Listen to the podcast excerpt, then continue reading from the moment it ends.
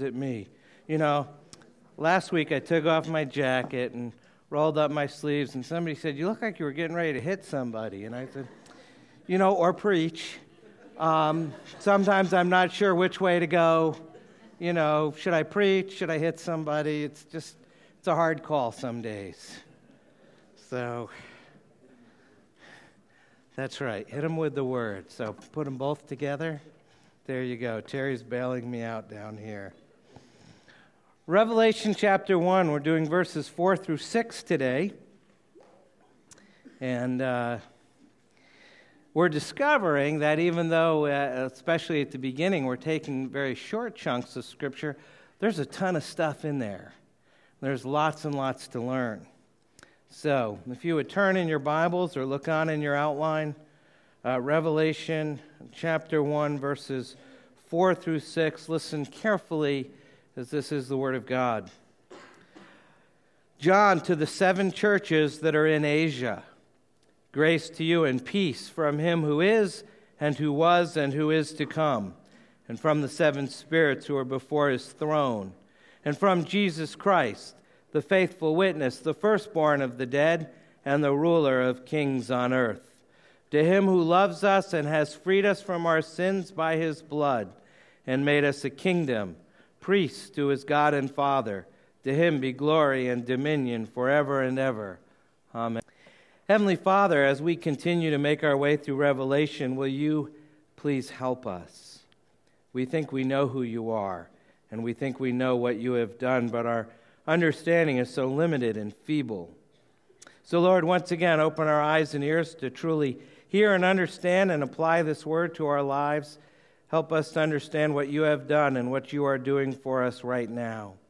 We want to be among those who are blessed for having spent time in this great and wonderful book. Help us to meet you in this book. Help us to see your Son in its words. Do this for each of us this morning in Jesus' name and for his glory. Amen.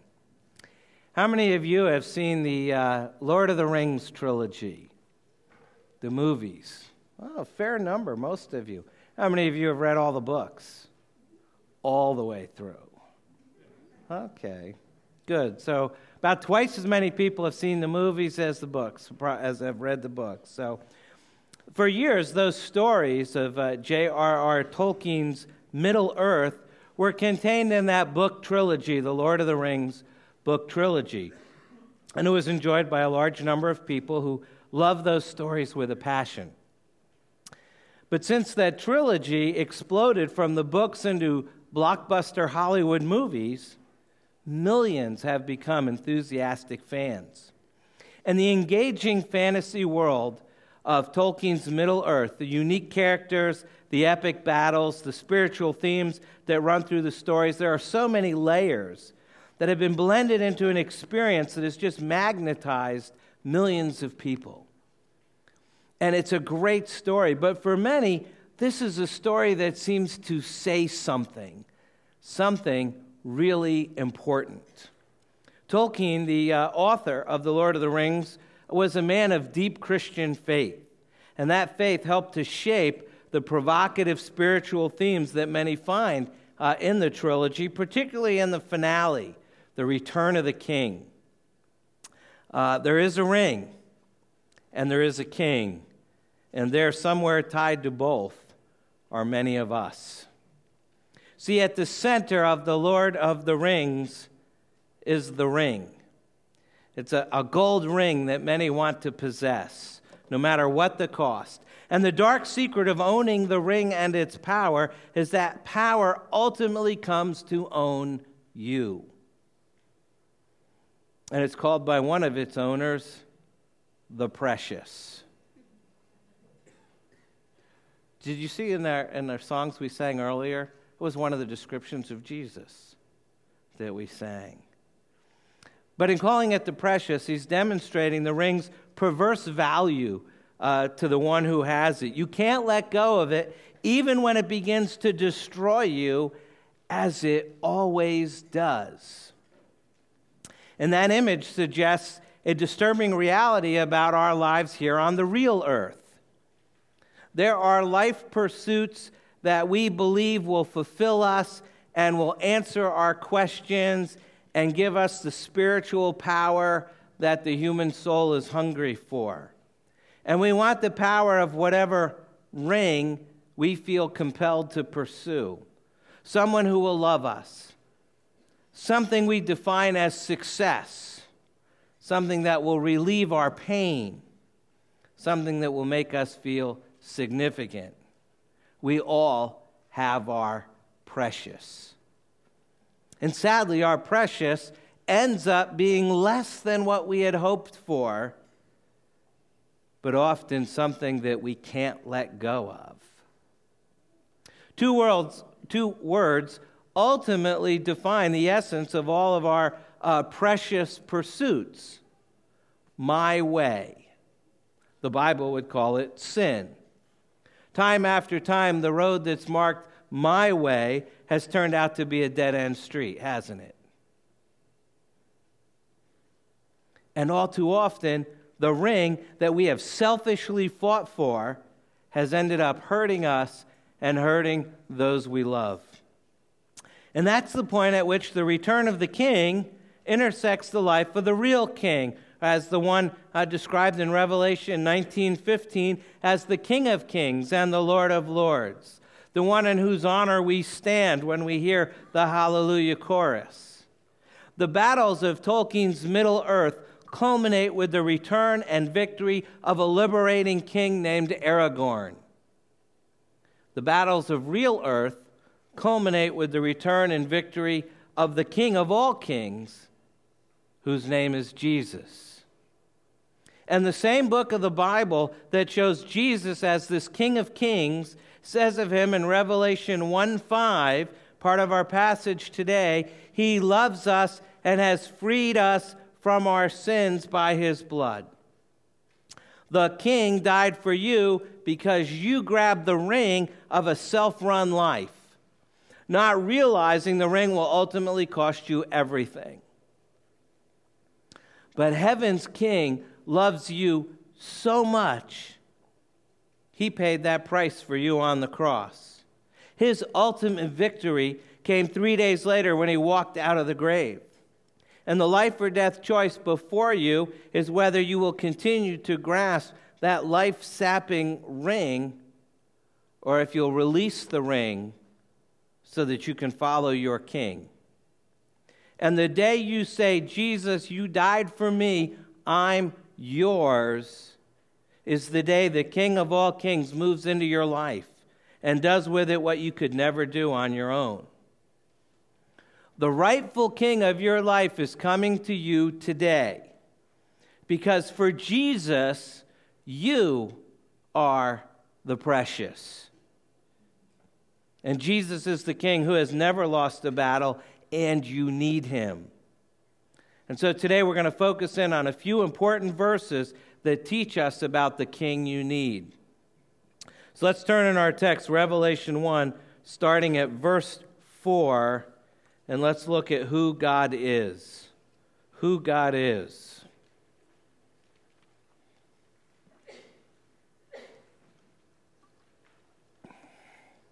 It says, John, to the seven churches that are in Asia, grace to you and peace from him who is, and who was, and who is to come, and from the seven spirits who are before his throne, and from Jesus Christ, the faithful witness, the firstborn of the dead, and the ruler of kings on earth.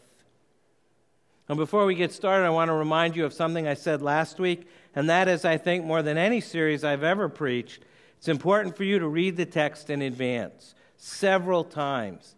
And as you read the text, as we go through Revelation, there's two questions that you need to ask of the text.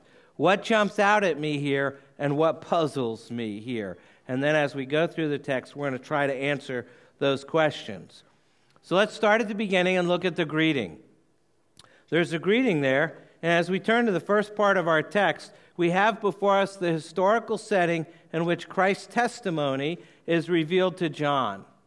John's letter is addressed to seven specific churches scattered throughout Asia Minor. And this means that Revelation is not dealing with abstract principles or timeless truths like Aesop's fables, but rather this book is written to seven actual Christian congregations, each one struggling with real evil and persecution at the hands of a pagan empire, or they're struggling with heresy and false teaching that's arising from within.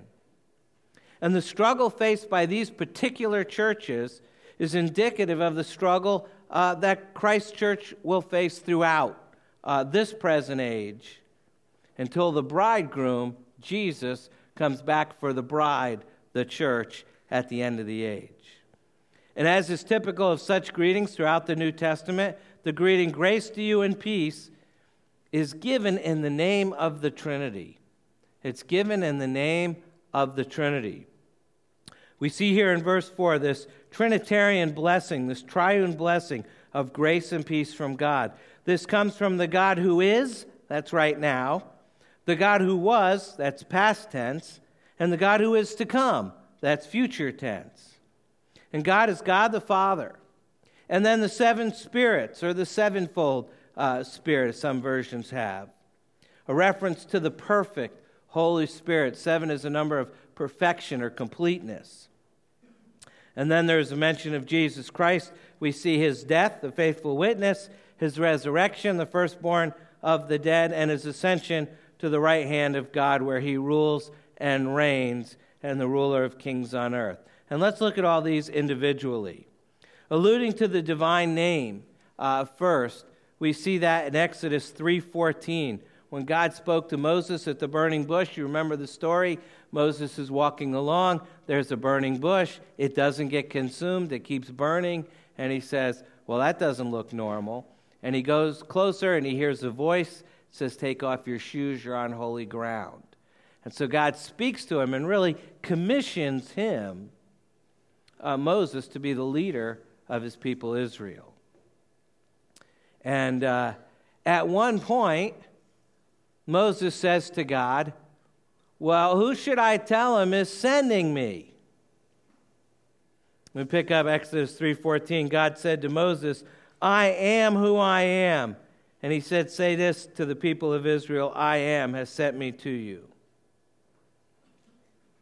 Some would translate I am, I am, I am who I am as I am who always was. I am that which has always existed. It's going actually, that phrase translates one word. it's one of the most difficult words to translate into English from Hebrew because it's God's name.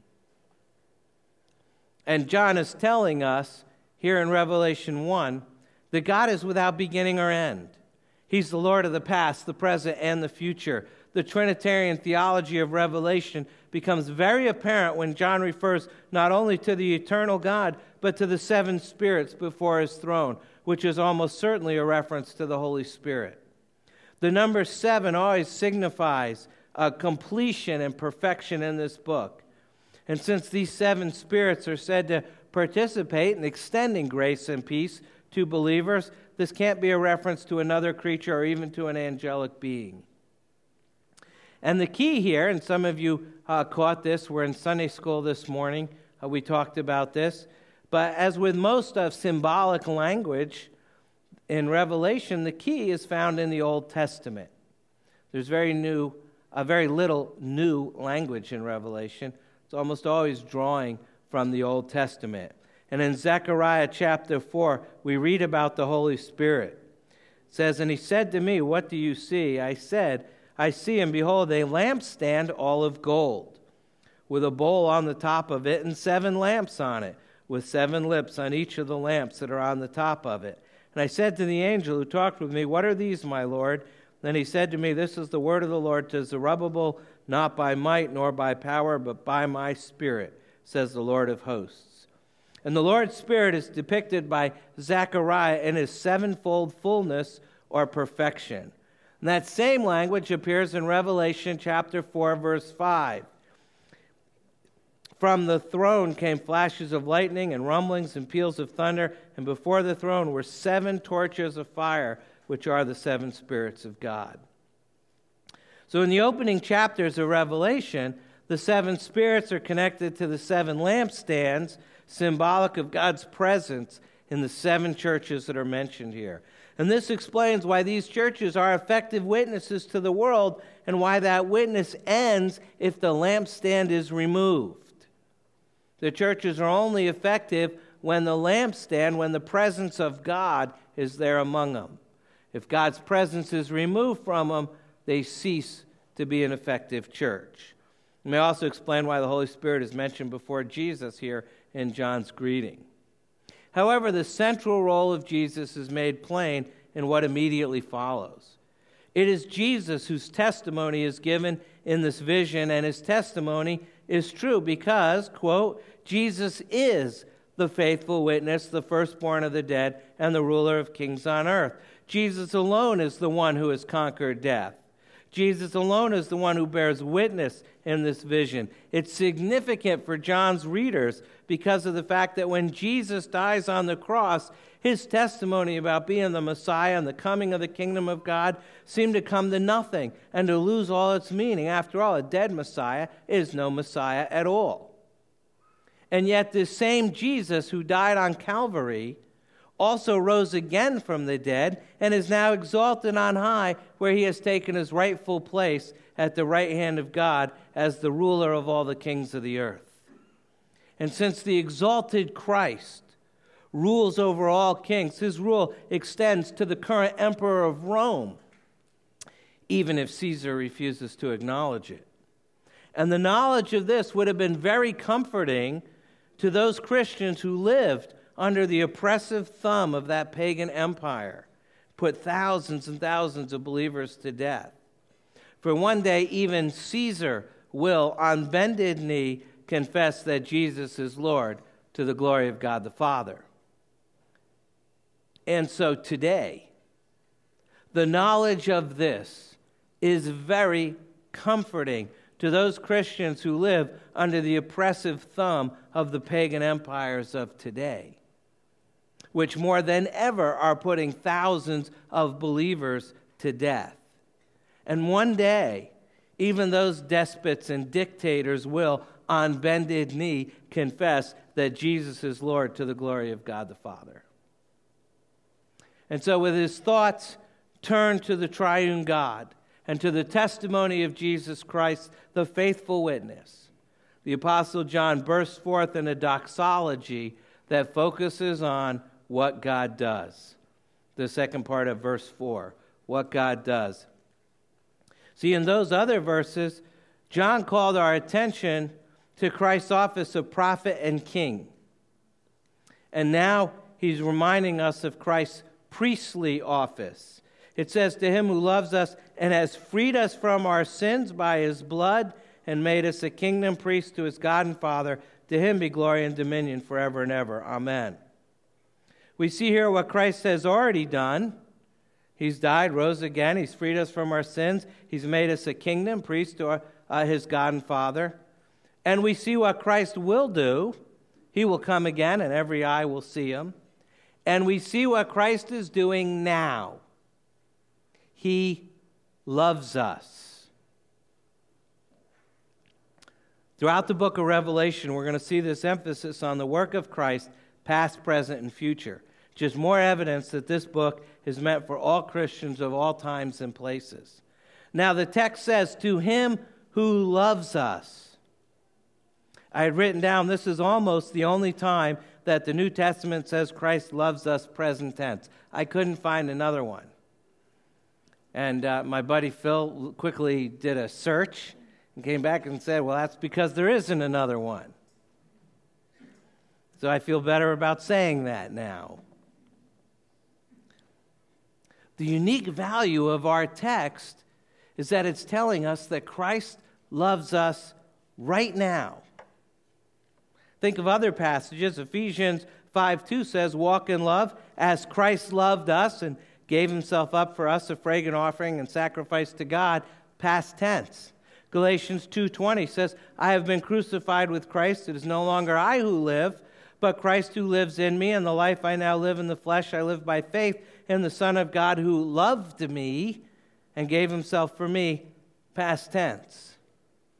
Christ proved, his love once uh, and for all at the cross. It's the bedrock of our lives. But there, our text here says that Christ also loves us this very second.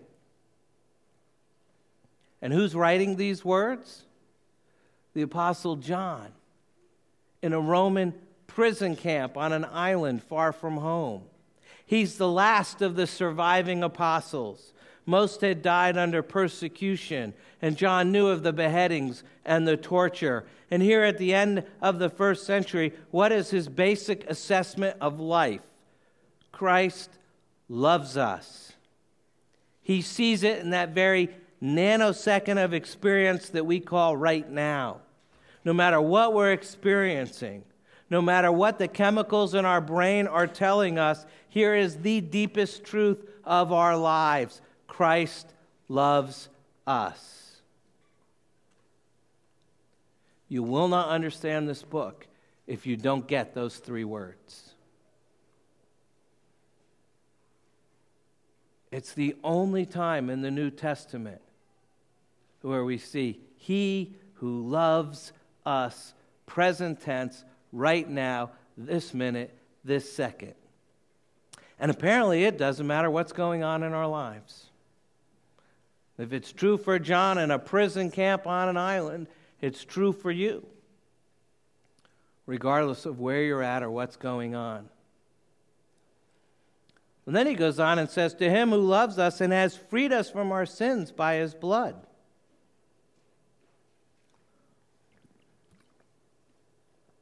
Our sins are the basic, if not always the immediate cause of all of our other problems. And we rarely think that way. But the gospel redefines relevance. According to the gospel, here's the most urgent question that each one of us can ask. You know, what do, what do I deserve living here in a world I didn't create, breathing someone else's air, eating someone else's food, walking through someone else's property, interacting with people who belong to someone else, living in someone else's world. One word confronts me accountability. I don't answer to myself alone. I don't even give a final account to the people closest to me. I'm accountable to God. And the fact is, my life doesn't stand up to very close scrutiny and there's nothing I can do to change my record. So, the most urgent question for every one of us is how can I get free from the guilt that I myself have set in motion? Hear the gospel again. Christ loves bad people who have no excuse for their fifth rate lives. And how does he love people like us? Not in some general sentimental way, but in the most relevant way. He has freed us from our sins by his blood. What does that mean? It means that at the cross, Jesus accepted accountability for us. He took our place and answered for our guilt. And the Lord laid on him the iniquity of us all. At the cross, God disconnected what we deserve from what we get. We deserve hell. We get heaven. We deserve rejection. We get acceptance. We deserve exposure and shame. We get covering and honor. And at what cost to us? Nothing. But at what cost to him? His very blood. This is how Christ frees people and there's nothing you can do about it but marvel at it and enjoy it every day. Don't tell yourself that you don't deserve it and therefore you can't accept it. What you deserve is not the point. You got to get past that way of thinking. You have to understand that at the heart of the universe, there is a love too great to be limited to what you deserve. And what you must know is that Christ longs for you to enter into freedom and confidence before God because he deserves that accomplishment. And the way you thank him is not to try to compensate for your failings, not to, uh, you know, go out and try harder and do more. Rich is going to preach over the next uh, six months when he preaches on the five solas, the great statements of faith for the Reformation. And sola bootstrapsa is not one of them. You know, by our bootstraps alone.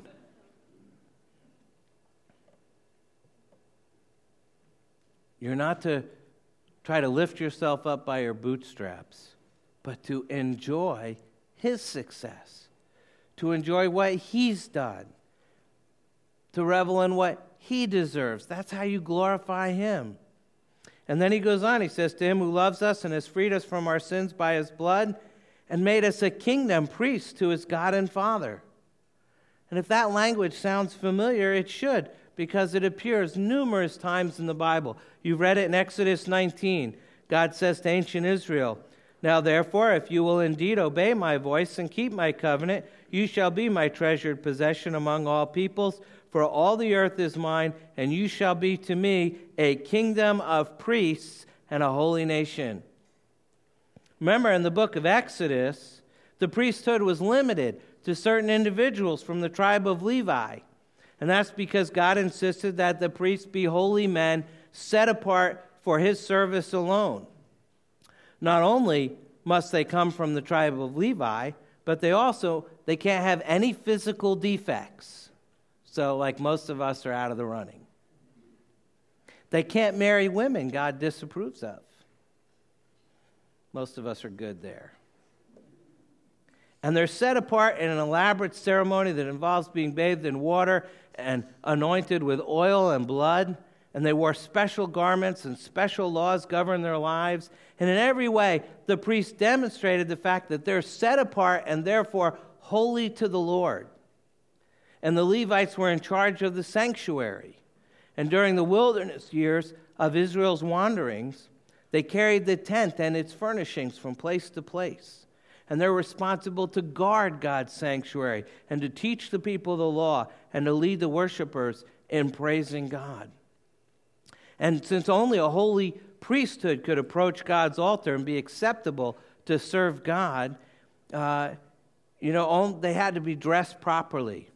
If the priests weren't dressed properly, if they didn't wash properly, if they tried to serve while unclean, they're in danger of being struck dead.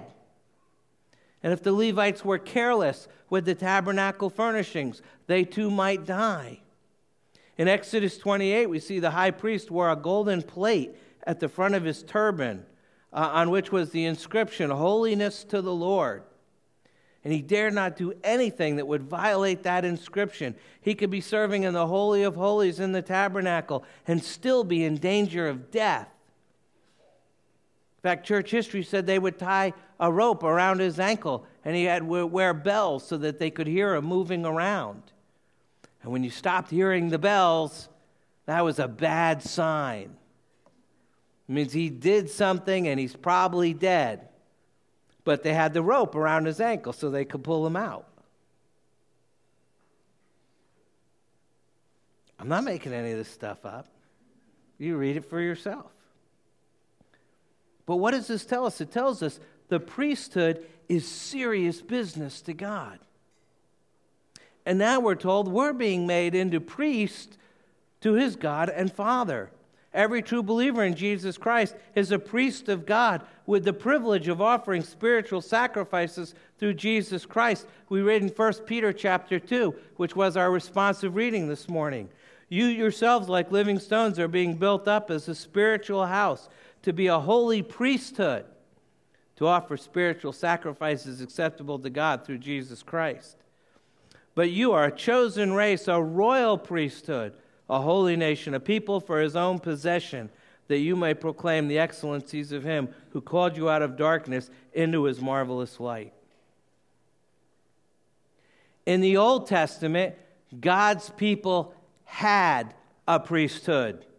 In the New Testament, God's people are a priesthood. Why? Because through faith in Christ, we've been washed, 1 Corinthians 6. We've been clothed in his righteousness, 2 Corinthians 5. We've been anointed by the Holy Spirit, 1 John 2. And we've been given access into his presence, Hebrews 10. And therefore, we're allowed that intimate access to God, which has been limited to Israel's priests. Furthermore, we're now free to participate in that worship of God, which is acceptable not on the basis of the blood of goats and bulls, but on the basis of the priestly work of Christ, who has freed us from our sins by his blood. And what we see clearly in this first section of Revelation chapter 1 is that Jesus is our prophet, priest, and king. He brings the revelation to us, as we saw last week in verses 1 through 3. Therefore, he is our prophet. He is our priest who died for us and rose from the grave, uh, firstborn from the dead. And he is our king, the ruler of all, who is coming again. And this reference to the firstborn of the dead in verse 5 uh, is a reference back to Psalm 89 verse 27, where it says, And I will make him the firstborn, the highest of the kings of the earth.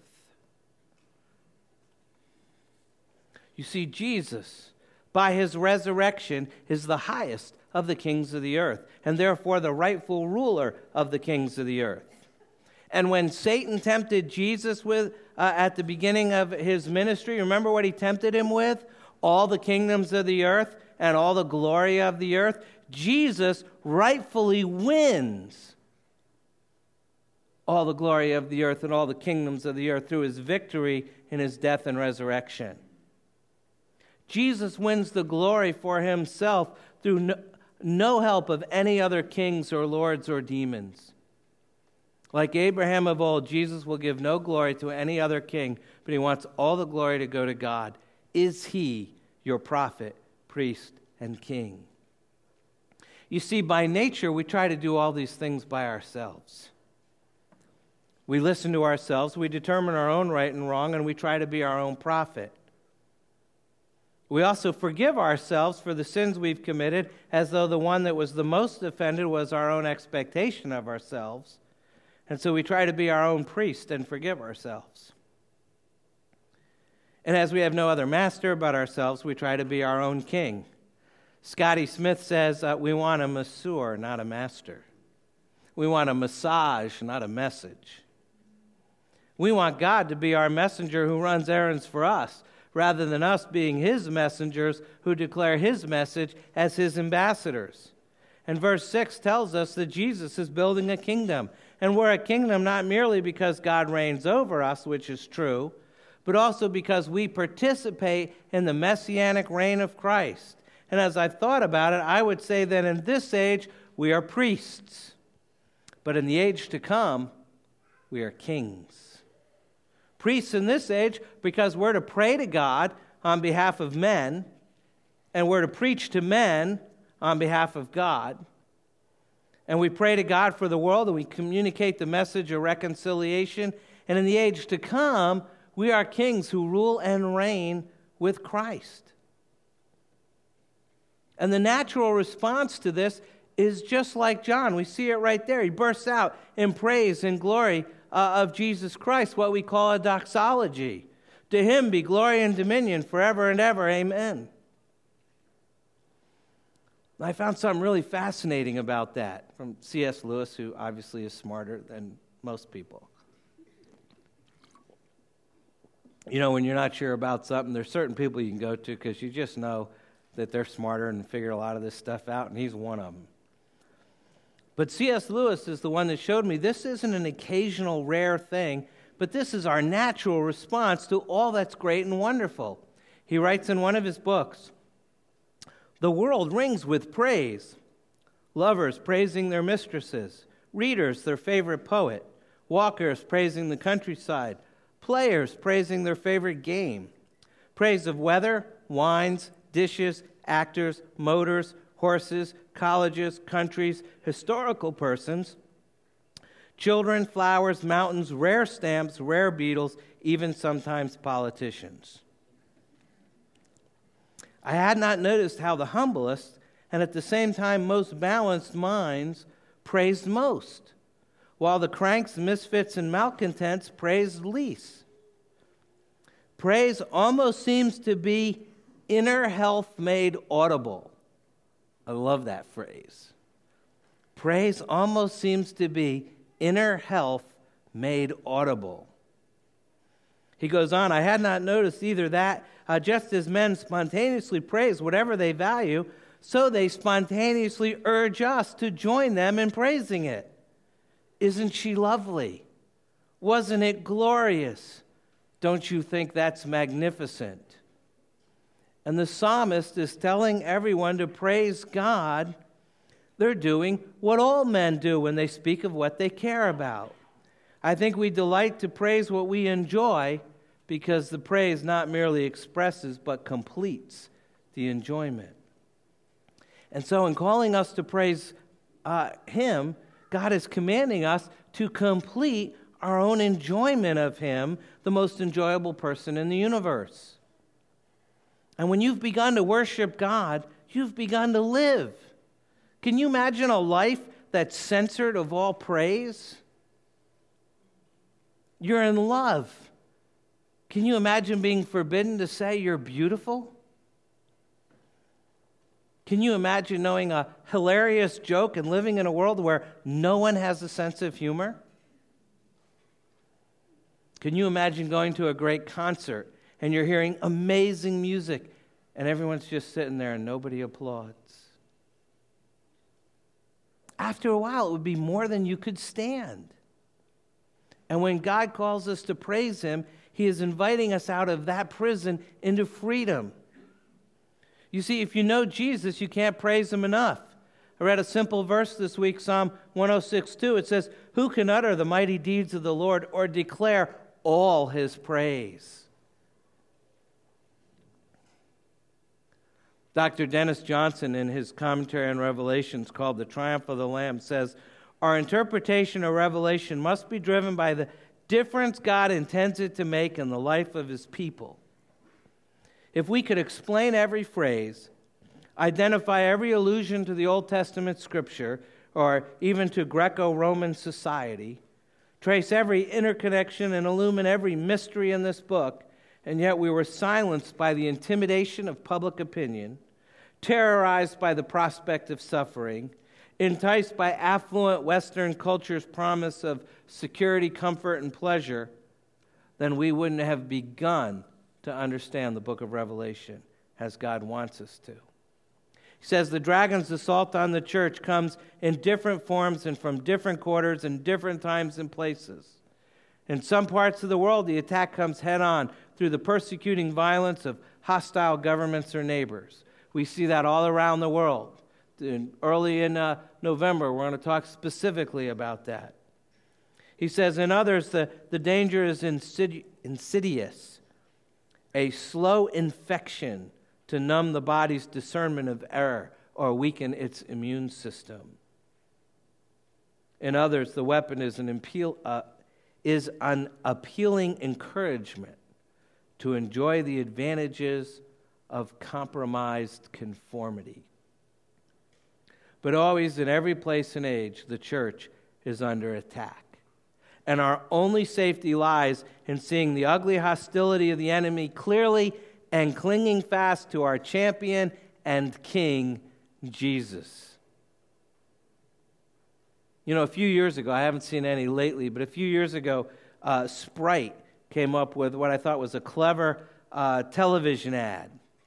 And it ended with this directive obey your thirst obey your thirst. What are you thirsty for? Listen to Revelation 21, verses 6 and 7. And he said to me, It is done. I am the Alpha and the Omega, the beginning and the end. To the thirsty, I will give from the spring of the water of life without payment. The one who conquers will have this heritage, and I will be his God, and he will be my son. Are you thirsty? Obey your thirst. Jesus says that He is the oasis at the end of your desert journey. Some are thirsty like that. Have you ever felt David's passion? We all know King David was a passionate guy, and sometimes that really helped him out, and sometimes not so much. But if you read his Psalms that he wrote, there's tremendous passion in those Psalms. Psalm 42, verses uh, 1 and 2, he says, as a deer pants for flowing streams, so pants my soul for you, O God. My soul thirsts for God, for the living God. When shall I come and appear before God? There are some of us who want to thirst like that. We want that white hot intensity, that passion for the heart of God. We're thirsty for the living water that can satisfy. And the good news is that water is free. There's no hoops to jump through, no fees to pay. It wouldn't matter because you can never jump high enough for God's holiness. The Apostle Paul explained it this way Ephesians 2 8 and 9. For by grace you've been saved through faith, and this is not your own doing, it is the gift of God, not a result of works, so that no one may boast. And if that's true, then that means you can become a child of God. And the Apostle John, ever the evangelist, wrote in the first chapter of his gospel in John chapter 1 But to all who did receive him, who believed in his name, he gave the right to become children of God, who were born not of the blood, nor of the will of the flesh, nor of the will of man, but of God. And at times, it seems the Apostle John becomes overwhelmed with this thought that God has given us the opportunity to become his children. In his letters, 1 John chapter 3, see what kind of love the Father has given to us that we should be called children of God. And so we are. But there are others who are not thirsting after God. You see people around you and you're perplexed by their passion because you don't have that passion. And it seems that their heart is soft towards others and your heart is hard. And you're full of your own sin. Listen one, once again to that Revelation 21 passage, the very next verse, as Jesus compares those who are thirsty with those who aren't. Revelation 21:80 says, but as for the cowardly, the faithless, the detestable, as for murderers, the sexually immoral, sorcerers, idolaters, and all liars, their portion will be in the lake that burns with fire and sulfur, which is the second death. And some people may say, hey, you know, I don't practice sorcery. I haven't murdered anyone lately. And the reality is that those behaviors are merely symptoms of a heart that has sought refuge in sin instead of refuge in the Savior. The prophet Jeremiah said of this condition in Jeremiah 2 Be appalled, O heavens, at this. Be shocked. Be utterly desolate, declares the Lord. For my people have committed two evils. They have forsaken me, the fountain of living waters, and hewed out cisterns for themselves, broken cisterns that can hold no water. You can't obey your thirst with empty water bottles. You can't obey your thirst with empty, broken cisterns. And the implied question in this judgment is Have you forsaken the only source of satisfaction? Have you been trying to satisfy yourself with the things of this world? Jesus had something to say about that too. Luke 9. And Jesus said to all, If anyone would come after me, let him deny himself and take up his cross daily and follow me. For whoever would save his life will lose it, but whoever loses his life for my sake will save it. For what does it profit a man if he gains the whole world and loses or forfeits himself? Stop. That's the question of the hour. That may be the question of your life. Is he everything to you? Is he more than just a story? Is he your prophet, priest, and king? Or are you trying to be those things for yourself? It's either all about you or it's all about Jesus. It can't be both. Jesus won't allow it. Because not only is he the king, but he is the king you need. Think about that. You need to pray.